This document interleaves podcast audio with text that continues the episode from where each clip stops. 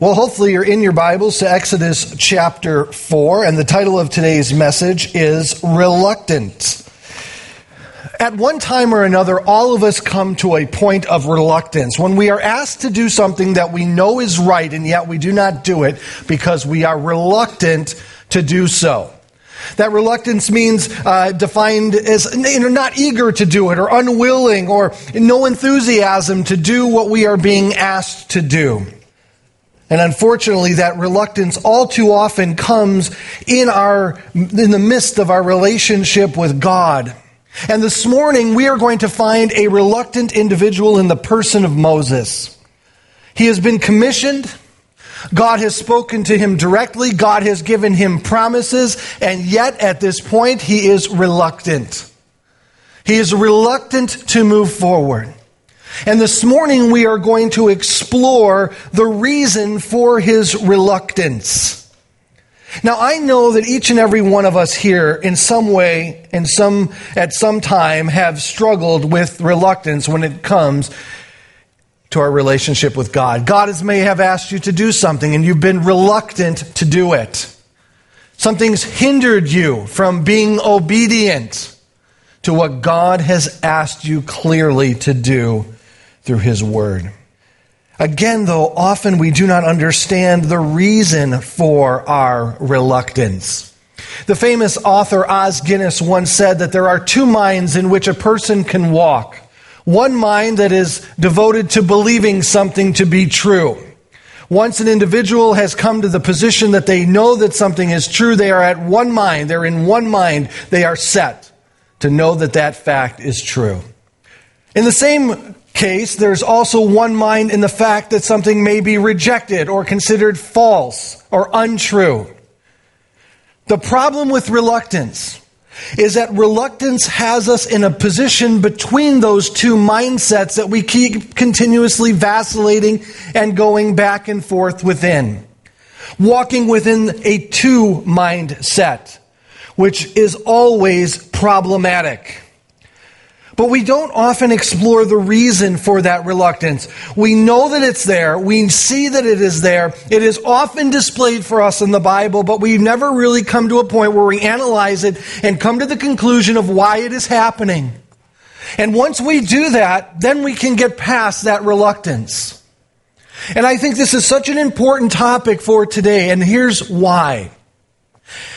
In higher education today, there is a comfort with allowing everything to be uncertain or unknowable. For example, anything that requires faith. And now even those things that are tangible that we can confirm beyond a shadow of a doubt, we still want to say that there's ambiguity to allow us to remain in a place of uncertainty. And for some reason, one of the most intellectual decisions that can be made, or uh, descriptions or answers that can be given, is I don't know, or we cannot know for sure. That seems to be the answer for many of life's questions today. We just can't know for sure. Young people today, though, since everything trickles down and, and, and, now we see a mindset of the younger generation here in America, there is a lot of unclarity concerning can we know if anything is certain? Can we know if anything is true? Can we know if anything is real? Can we really know? It's almost we have fostered an entire generation to live within the vacillation of reluctancy. As Christians, we allow ourselves to move into certainty on the basis of faith. But today, faith, being a subjected item of itself, doesn't allow people to move into certainty. How can I know for sure? How can I be certain about anything? And here we will have an example of Moses speaking to God directly, and we see him vacillating in this incredible gulf of reluctancy. God said, I will be with you. You're going to go on my authority. And Moses, I'm even going to tell you what's going to happen once you get there. The people are going to respond to you, and Pharaoh's going to reject you. Well, God, Can we really be sure about that? And the reluctancy is posed to us in two words that we find in our very first verse of chapter 4. And we're going to look at verses 1 through 17 in detail, and then we're going to give some examples, 18 through 31, of how God encouraged Moses to get past this reluctancy. The word that we find here in verse 1 that is repeated twice in the New King James Bible which I think is an accurate representation of the Hebrew that is being given in here, is the word suppose. In other versions, you may have the word behold, and I think that's a little inaccurate because a hypothetical question is being posed to God by Moses here.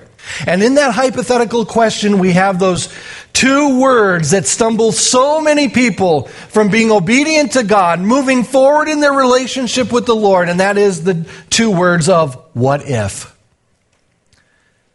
God asks you to trust Him, and we reply, But God, what if? Right? How many are already tracking with me? Yeah, I'm already, I'm already there. This is me. Yeah.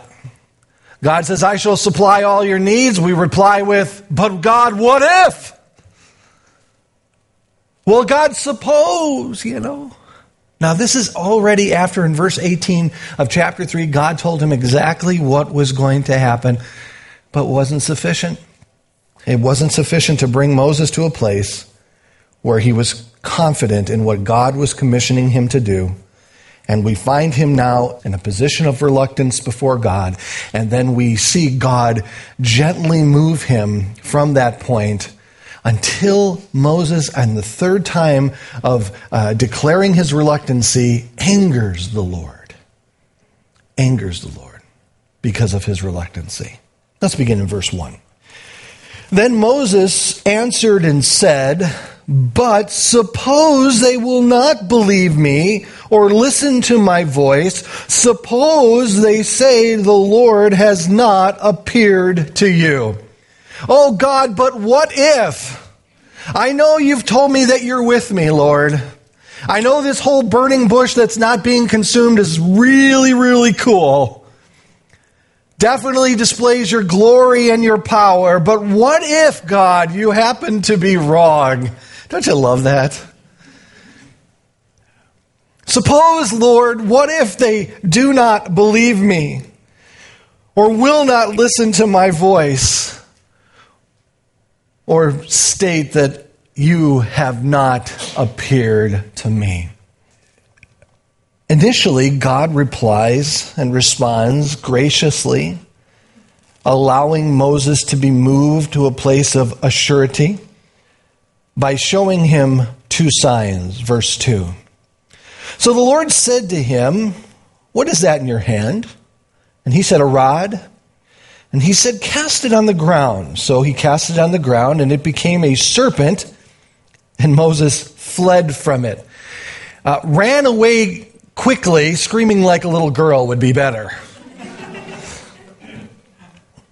Then the Lord said to Moses, Reach out your hand and take it by the tail. And he reached out his hand and caught it, and it became a rod in his hand.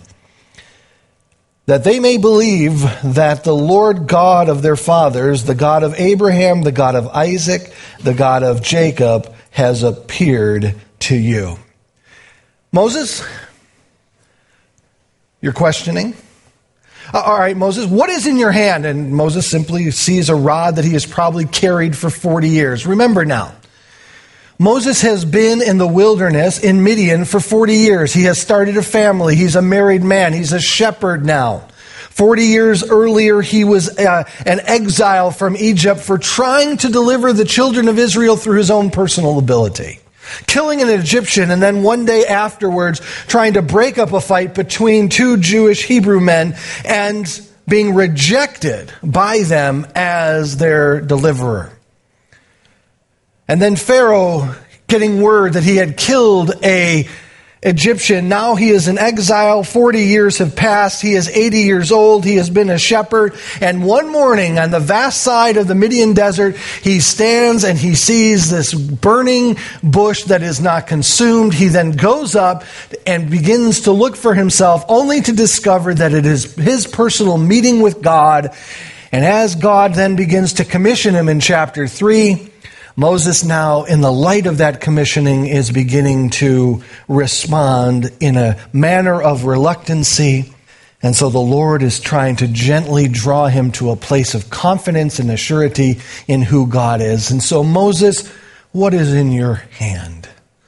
Well, it's a rod the rod that Moses had probably been familiar with for 40 years as he tended to the sheep, just a rod that he was so familiar with that it almost became part of his own being. You know, many people have that. I, I know me personally, I can't go anywhere unless I throw my wedding ring on. I, I feel naked without that. I, I do. if I start to walk out, I'm going to the gym or something, and I'm like, oh, you know what? I don't have my ring on. And it's not because Dina's saying, Where's your ring? It's just, it's just become part of me. I, I, I, it's always meant to be there. I just know that. And his rod was something so familiar to him. And so God simply says, throw it down. It turns into a serpent, which for you and I, because the Hebrew word is somewhat vague in the exact specific nature of the serpent, we don't know what kind it was, but most speculate that it was a cobra that it turned into. The cobra was the symbol of power in Egypt. In fact, it was part of the actual headdress adornment that Pharaoh wore. There was a little cobra in the midst of it, and that was a symbol of power and strength. And God wanted to demonstrate to Moses that he could tame that power by taking it up by the tail, and once again it turned back into a rod. There are also hieroglyphics in Egypt that demonstrate and show to us that uh, the Egyptians were capable of making serpents into rigid items through hypnosis, of all things. There's actual hieroglyphics that show us that. And yet, God is doing just the opposite here. He is taking a rod, an inanimate object, throwing it down, creating a living being, and then once again, as he picked it up, it once again became an inanimate object. God's showing his superiority in this particular sign and wonder. But, just to make sure, verse 6 Furthermore, the Lord said to him, Now put your hand in your bosom. And he put his hand in his bosom, and when he took it out, behold, his hand was leprous like snow. And he said then, Put your hand in your bosom again. So he put his hand in his bosom again and drew it out of his bosom, and behold, it was restored like the other flesh. Then it will be, if they do not believe you, nor heed the message of the first sign, that they may believe the message of the latter sign. And it shall be, if they do not believe even in these two signs, or listen to your voice, that you shall take water from the river and pour it on the dry land. The water which you take from the river will become blood on the dry land. Three examples of signs and wonders. Leprosy was all too common in Egypt at that time. In fact, the Egyptians had medical remedies for many conditions but leprosy was one that the Egyptians just could do nothing about.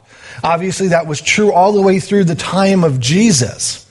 Leprosy was one of those things. And in that demonstration, God demonstrated to Moses that I can harm and I can heal. I am that powerful. Eliminating any fears that Moses would have, either the power of Egypt itself the power over leprosy itself, and then finally the power over the Nile River, which was the center of life and productivity there in Egypt. I am giving you these three signs that you may establish your authority before the children of Israel.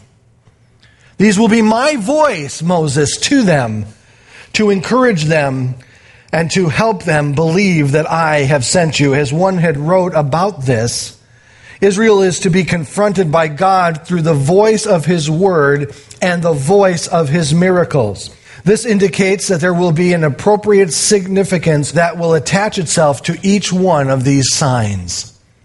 So, Moses, I'm giving you what you need to establish yourself credible before the children of Israel.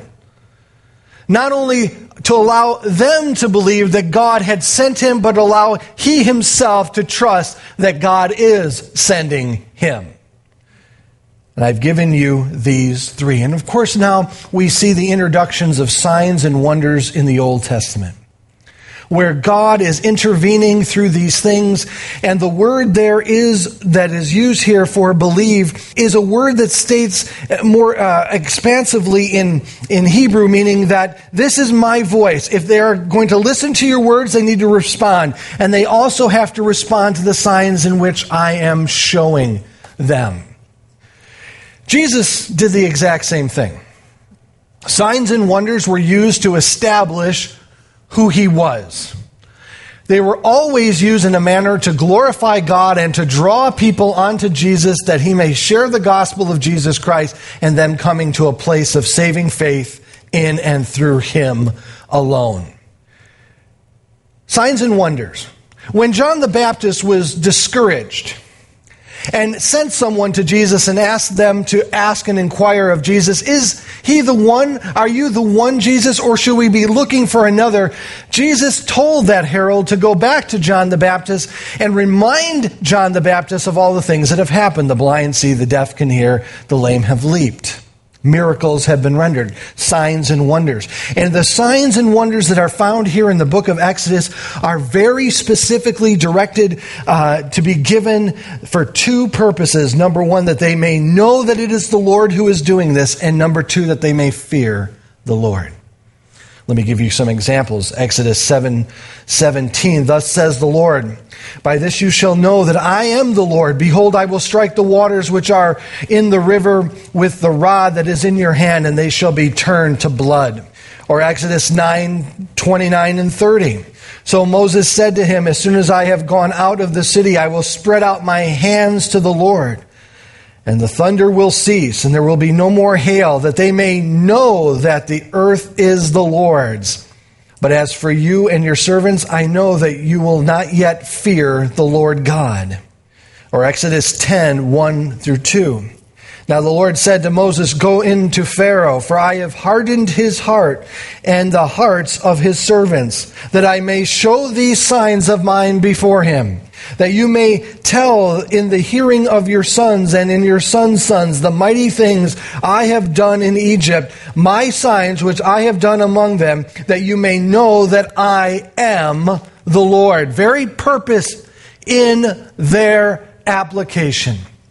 These signs and wonders were to testify to the knowing of God and the fear of the Lord, demonstrating His glory, His supremacy, and His majesty. Paul the Apostle warns us that signs and wonders can also be used in a deceptive manner, drawing people away from Jesus himself. They're called lying signs and wonders, and they will be performed in the last days by the one who is coming that the Bible calls the Antichrist, and it'll be, they'll be used to draw many away from the true and living Savior, the person of Christ. People will always run to signs and wonders. In fact, there was a time in the Christian church that I remember that people were going from one church to another. Whenever there was a miracle night or a signs and wonder night, they would just keep going, one right after another. In fact, we see that demonstrated in the Gospels. As long as Jesus was performing miracles, he had thousands around him. As soon as he began to teach theology and doctrine, they all scattered. You know, the signs and wonders were great, great entertainment, making something out of nothing, healing and, and so forth. And yet, when it came to the truths that were behind those signs and wonders, they didn't want anything to do with it. The signs and wonders that we experience always need to be weighed in the light of Scripture. Always. If those signs and wonders are attached to anything but the true gospel of Jesus Christ, we should be greatly concerned. If signs and wonders are attached to a single person to validate him or her particular ministry, we should be gravely concerned. I believe that God can do the supernatural. I have no problem with that. But He will do so in accordance to His perfect will as He decides to do it, and it'll always point to Jesus. It'll always point to the gospel. It'll always do it for the furtherance of His glory and His kingdom. So I don't dismiss miracles, but I do, I do evaluate them because there is false amongst the true. And those false can take us away from God rather than drawing us to God. So, in these introductions of signs and wonders, we see God demonstrating his true ability, his true power, etc. Now, there are limits to the signs and wonders that can be done falsely, and you can find those for your, yourself in the New Testament. But they will be done, and they will lead people astray. The other night we watched a movie called The Great and Powerful Oz, a Disney classic. Somebody actually did a prequel to The Wizard of Oz. And uh, so, you know, I it was in between, you know, my days, anniversary and birthday, so I said, okay, you know. So I watched it and it was great because he got there and there was all of this anticipation and what he was going to be able to do for them. And then they finally discovered that he really wasn't a real wizard. I'm totally going to give a spoiler here, so spoiler alert. Okay? And so, as he is doing his things, and as he is trying to free Oz from the tyranny of the wicked witches, all he could do was manufacture something that in, and of itself wasn't true, but gave the effect of it being true, gave the sense that it was true. And it was effective, and the story hap- uh, ended happily, etc. But again, lying signs and wonders can have a very dramatic appearance, and yet they can be very deceptive in their actual nature. God asks us to test the spirits. God tells us very clearly to walk in the light of discernment, and that discernment is governed by the Word of God. So let's not dismiss miracles. But if a miracle will lead to anything other than the true person of Jesus Christ and the gospel that is found in the Word of God, let's run from them rather than running to them. So, Moses is given these three signs and wonders to encourage him, to bring him out of that gulf of vacillation in the pit of reluctancy, and yet Moses still isn't satisfied. Verse 10. Then Moses said to the Lord, Oh, my Lord, I, am not eloquent. Neither before nor since you have spoken uh, to your servant, but I am slow of speech and slow of tongue. So the Lord said to him, Who has made man's mouth? Or who makes the mute, the deaf, the seeing, or the blind? Have not I the Lord? Now, therefore, go, and I will be with your mouth and teach you what you shall say. Moses now, after getting past the what ifs, is now looking to himself and his own personal deficiencies, which I'm not sure are actually accurate deficiencies. But Moses, being trained in the ways of Egypt, knew that any leader was going to have to be very articulate if he's going to be followed. And Moses didn't believe that was the case for him. He didn't believe that he was eloquent. It, it, very interesting here. It says that he, I am slow of speech and slow of tongue, meaning I, I just can't find the words that I want to use. And, and I also can't put them together the way they should be put together. I'm not eloquent, Lord. I haven't been, and I am not now. Now, remember, Moses has been in the wilderness for 40 years. He is there because of his failed attempt to deliver the children of Israel previously. At 40 years old, he thought in his youth he could do what he felt led to do, and yet he was very unsuccessful for doing so. And so now he has been chewing on it for 40 years, mulling it over undoubtedly day by day as he stood out there in the fields shepherding and watching over the sheep, realizing that the reason that he is standing here is because he tried to do something in and of himself, and now God is asking him to go back. He is now 80, and he says, Lord, I just can't speak properly. It was also a concern for the disciples of Jesus. In fact, it's one of the promises that Jesus gave his disciples, allowing them to know not to be afraid when they stood before uh, royalty and they stood before rulers and authorities, knowing that it was going to be the Holy Spirit that was going to speak in and through them and give them the words that they needed. See, Moses assumed that this inadequacy was some a, a reason to uh, reject the commissioning of God, but it's often in our weaknesses that God works the most. It's not in our strengths, but in our weaknesses. And at that moment that He is working through our weakness is the moment that we know it's God and not ourselves.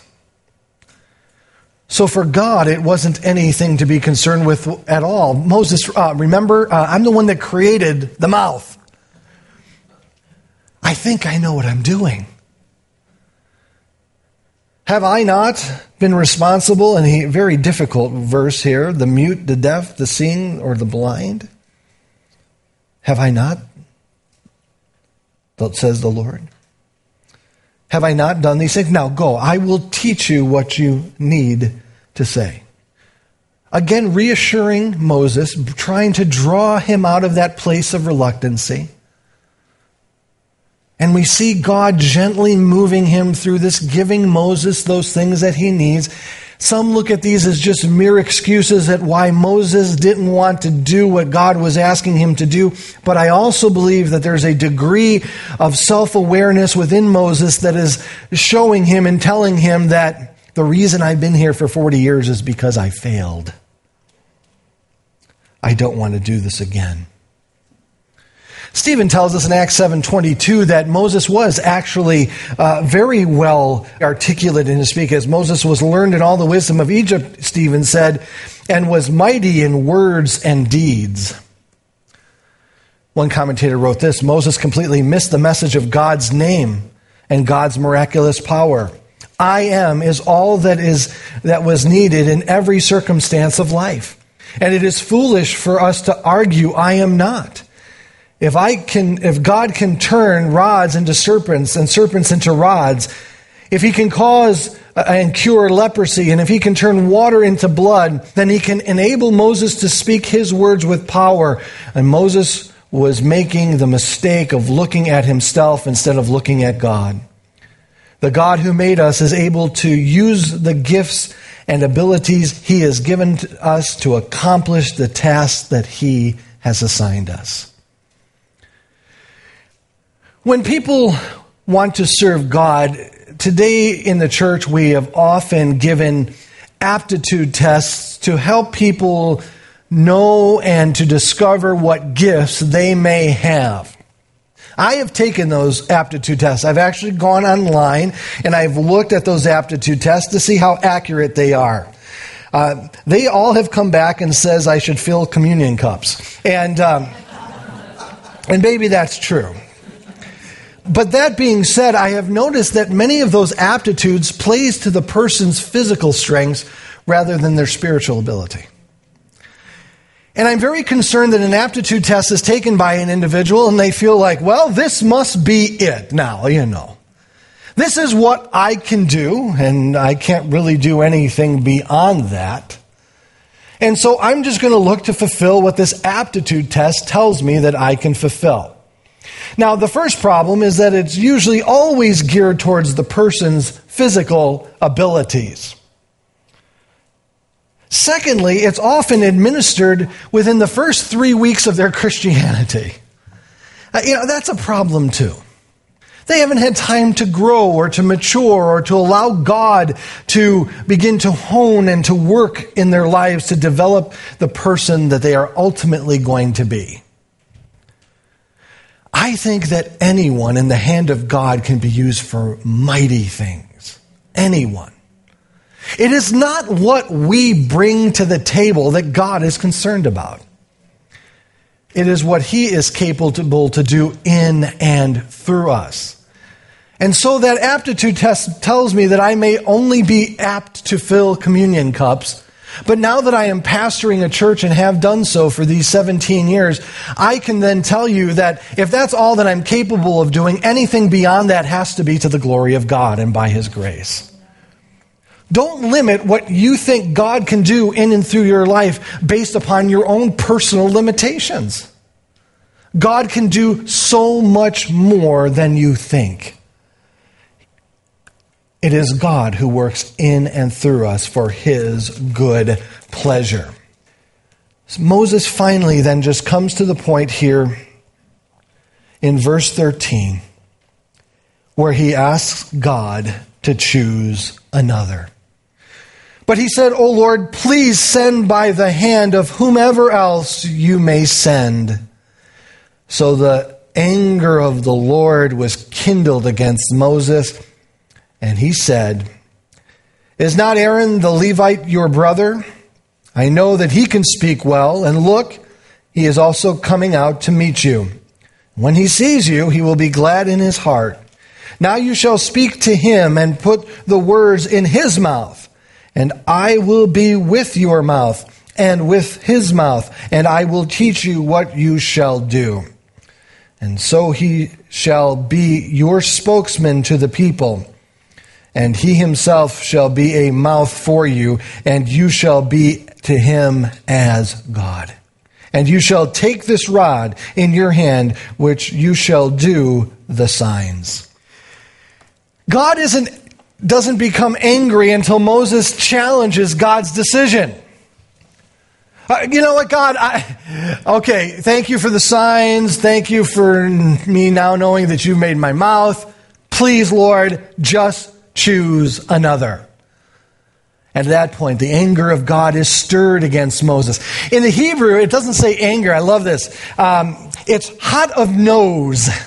That's be, God became hot of nose. It's a term for anger in Hebrew. He became hot of nose towards Moses because now this groundless opposition to God is now being responded. I've been patient. I've tried to gently draw you out. Fine. You are the man that I have called to do this, Moses. I will give you your assistant, your brother Aaron, which later becomes problematic.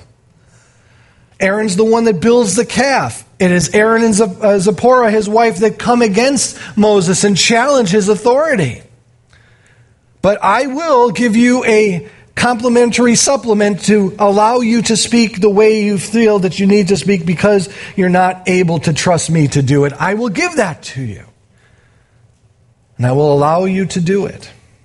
As one commentator wrote, Moses' groundless opposition angers God. Moses can think of no more good objections, for God has met everyone point by point. So God's willing servant reveals the true nature of his heart, literally saying, Send another, I beg you, by the hand of whom you will send, which is another delightful Hebrewism for choose anybody but me, Lord. The lesson is plain here. God knows us better than we know ourselves, so we must trust Him and obey what He tells us to do. And when we tell God our weaknesses, we aren't sharing with Him anything that He already doesn't know.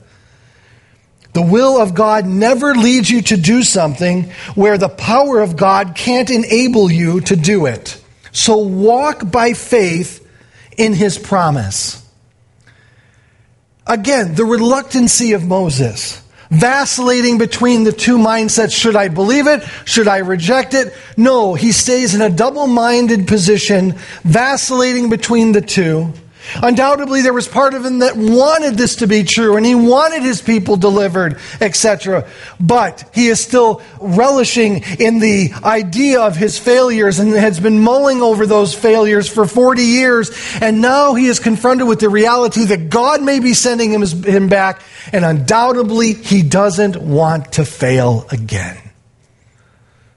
In the remainder of chapter 4, God encourages him five times as Moses now takes that step in faith to go and to do what God has asked him to do. The first is as he went back to Jethro in verse 18, his father in law, asking for permission to go, which he needed to do so. Since Jethro was the patriarch of the family there in Midian, it was purpose that his permission must be given before his daughter and grandsons could be released to Moses and be taken back to Egypt. And Jethro agrees. God encourages him again in 19 through 23, and you can read these on your own. Once again, God encourages him, showing him that he is moving in the right direction and continuously encourages him and assures him that he is going in the right direction. Verses 24 through 26 are some of the most difficult verses of this passage, and I will look at them with you because many have been uh, perplexed by what they say. And it came to pass on the way at, at the encampment that the Lord met him, that is Moses, and sought to kill him. Wait a minute, what has happened? Then Zipporah took a sharp stone and cut off the foreskin of their son and cast it at Moses' feet and said, Surely you are a husband of blood to me. So he let him go. And then she said, You are a husband of blood because of circumcision. Time out. What the heck is going on there? He's on his way. And God looks to intervene and to kill him. Now, there are debates about what this means. Did, was Moses struck with an illness that was on to death? We don't know exactly what the Lord had done at this point, but the Lord is displeased by something. But Zipporah seems to know exactly what it was. Their first son, Gershom, undoubtedly was circumcised right away. Now, the Jewish person, male child, needed to be circumcised on the eighth day to show and to represent that he truly was an Israelite, a Jewish person. You didn't become Jewish until you were circumcised. It was a symbol of the covenant relationship uh, between man and God, circumcision. But apparently, his younger son, they didn't circumcise right away. So as they were moving, and though Moses was going to be the representation of the law to the Jewish people, he himself wasn't being obedient to it in every area. And so God said, wait up, stop right there.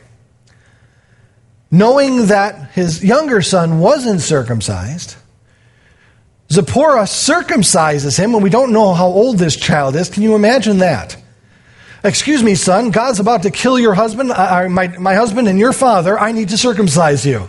Okay. I, what? But they couldn't proceed in that type of hypocrisy. And Zipporah is upset about it. Now, she being a Midian, they didn't practice circumcision. They were monotheistic. She was a descendant of Abraham, but she and the Midians at that point, most believed, did not practice circumcision. And so this was a, a, a, repulsive practice to her, and yet she did it to be obedient to God. And as soon as they were, God allowed them to continue. Great lesson. Personal integrity matters. Personal integrity matters. How can we instruct others when we first ourselves are not subjected to what we are instructing others to do? Meaning, do it first. Be an example in all things. In verses 27 through 28, there's the arrival of Aaron, his brother, just as God had said. And then look at with me verse 29. Then Moses and Aaron went and gathered together all the elders and children of Israel. Aaron spoke all the words which the Lord had spoken to Moses. Then he did the signs in the sight of, his, of the people, and the people believed. And when they heard that the Lord had visited the children of Israel, and that he looked on their afflictions, then they bowed their heads and worshiped. Everything God said was going to happen happened, encouraging and assuring Moses. The only way you and I are going to be moved out of that gulf of reluctancy is by assurance. Moses' reluctancy, I believe, had to do with him not fully understanding his own failures and inabilities. His own failures and inabilities were meant to be life lessons to him, showing him that he couldn't do it. It would be God that was going to do it in and through him. But Moses saw them as limitations. Moses then began to qualify and to filter the words of God through the lenses or through the, the listening filters of his own inabilities. God would say something to him, but when Moses heard it, it immediately was met with the reminder of his own ability, his own failure. And the truth that was contained in what God had spoken to him then was dissipated because Moses couldn't hear what God was actually saying. Because again, he was living in the realm of his experience rather than the Word of God. Let me clarify what I mean by that. Today, when truth is established by a person, you will discover quickly it is discovered because someone has personally experienced it. Yesterday was a day where there storms blew through here pretty quickly. And there were some areas that got tornadoes. There are other areas that did not get tornadoes. And there are some who say, oh, the weather was absolutely terrible. And the other person says, oh, it didn't even rain here a little bit. Now, they may believe that the tornadoes occurred, but it wasn't real to them because it didn't occur to them. Does this make sense? We say something to someone about an experience that we have had with God and they say, Good for you. I'm glad it worked for you. I'm glad that that has happened for you. They're basically saying, I haven't experienced it. So Moses is taking his experiences and God is speaking to him and his experiences are outweighing what God is saying to him. I failed. At 40, I am now 80. I don't speak well. I've been following sheep around for 40 years. I'm out of the game, Lord. I, I was raised in Egypt, but I have no idea what's going on there now. And he's been mulling his failures for 40 years. They are fresh in his mind, they are fresh in his heart. And now, being appeared, approached by God in such a dramatic way, he still cannot comprehend what God is actually saying to him. Some may feel that Moses was just being humble, and I've heard that in the commentaries, and I've heard people say that in the teaching of this passage. Moses was just being humble. He was just responding to God in a humble manner. Humility never detracts from God's purpose, it always supplements it, always furthers it. Never detracts, never hinders God's momentum. When we reply to God, we can do it in a reluctant way of unbelief often limiting God to our own personal limitations. That's why so many people have a difficulty believing God today. I ask you a question this morning, and I want you to write this down. You believe in God, but do you believe God? Do the promises of His Word supersede your own personal experiences? Do the promises of His Word supersede your own personal experience in what you are going to rely on as truth, as certainty?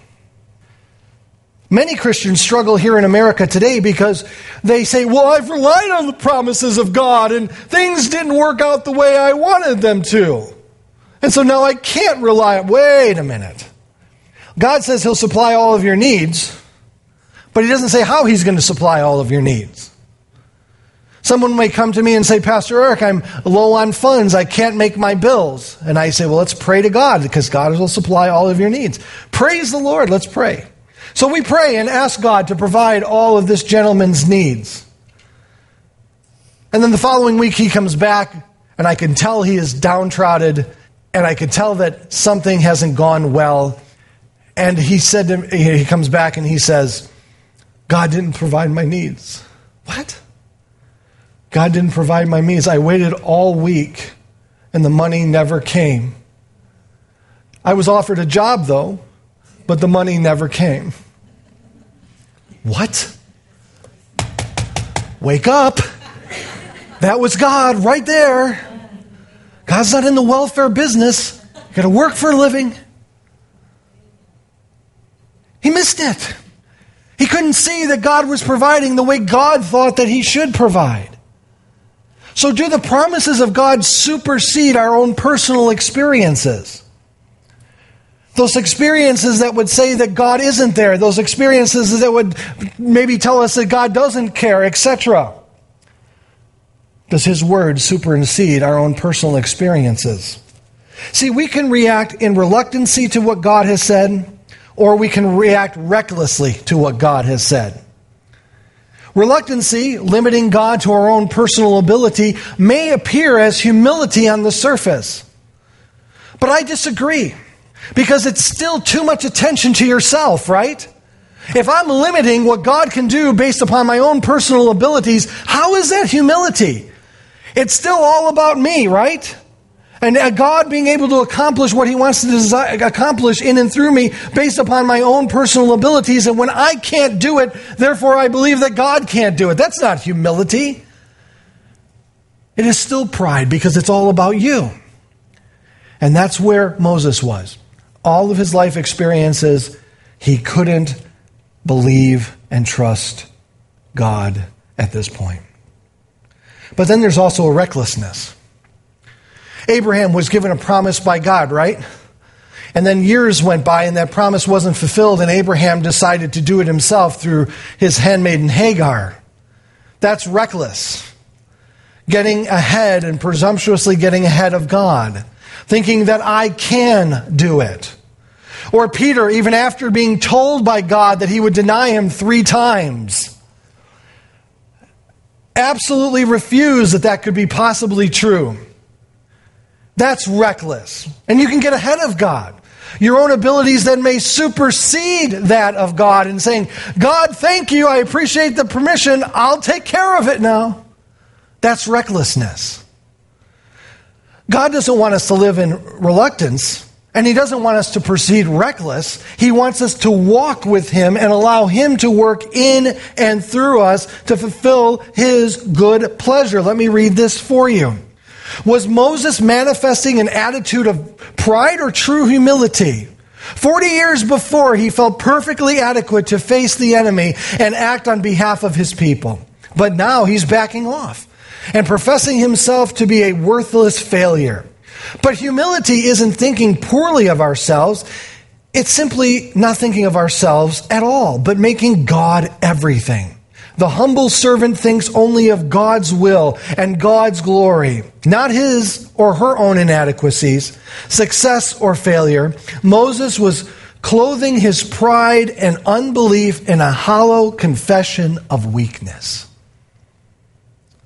As we can be presumptuous, running ahead of God, thinking that we can fulfill what God would have us to fulfill. That is my goal for our message today. I want to move you out of that place of reluctancy to allow you that assurance. And that assurance is found when we see and understand the faithfulness of God, and that faithfulness is demonstrated on every page of this book. It is not all about us, it's all about God. And as God leads you and moves you, do not be reluctant, do not be reckless just be responsive and allow God to lead you where He would lead you to go.